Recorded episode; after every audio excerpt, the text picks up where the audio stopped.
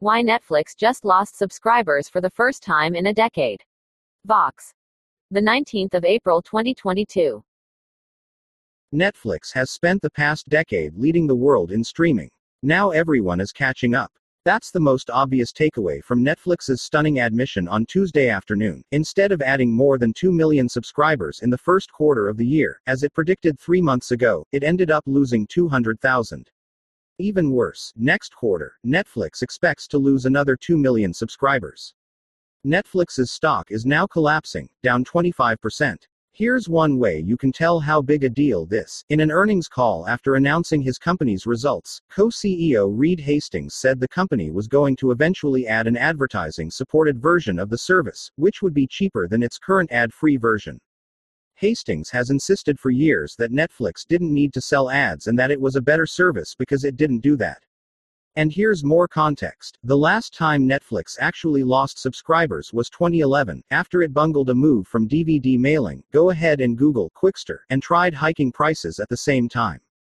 Since then, Netflix has been on a tear. It got into streaming, with Hollywood's mostly unwitting help, long before Hollywood figured out streaming was going to be really big. Then Hollywood figured it out and launched a gazillion more streaming services. Which brings us to today. Netflix spent years telling investors that the fact that Disney, Hulu, HBO, Paramount, Peacock, Apple, Amazon, and many more competitors were following in its footsteps, and, crucially, taking stuff that used to run on Netflix and running it on their own services, was fine.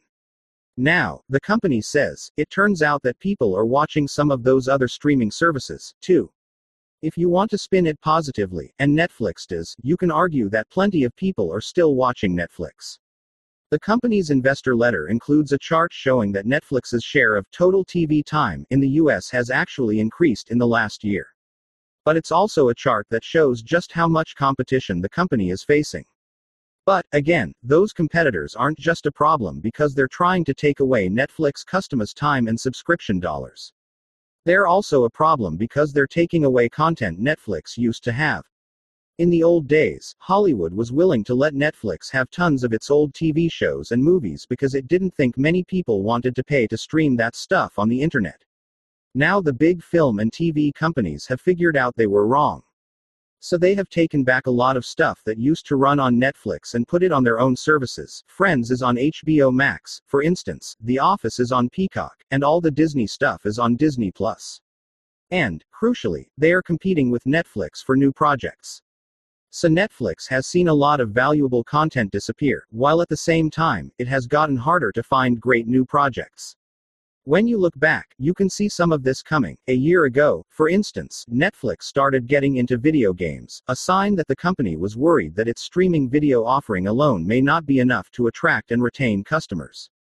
More recently, the company has started cracking down on password sharers, something Netflix used to tolerate and even celebrate.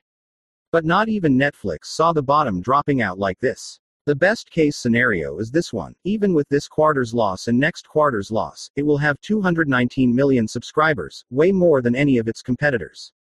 And Netflix is no longer burning a gazillion dollars a year and asking Wall Street to lend it more, so it won't have problems financing new shows and movies to show its remaining customers. But if it wants to find new subscribers, and keep the ones it has, it will have to find shows they really, really like. And that is going to be harder than ever. Update 7:30 p.m. This story was updated to include news that Netflix plans to sell an ad-supported version of its streaming service.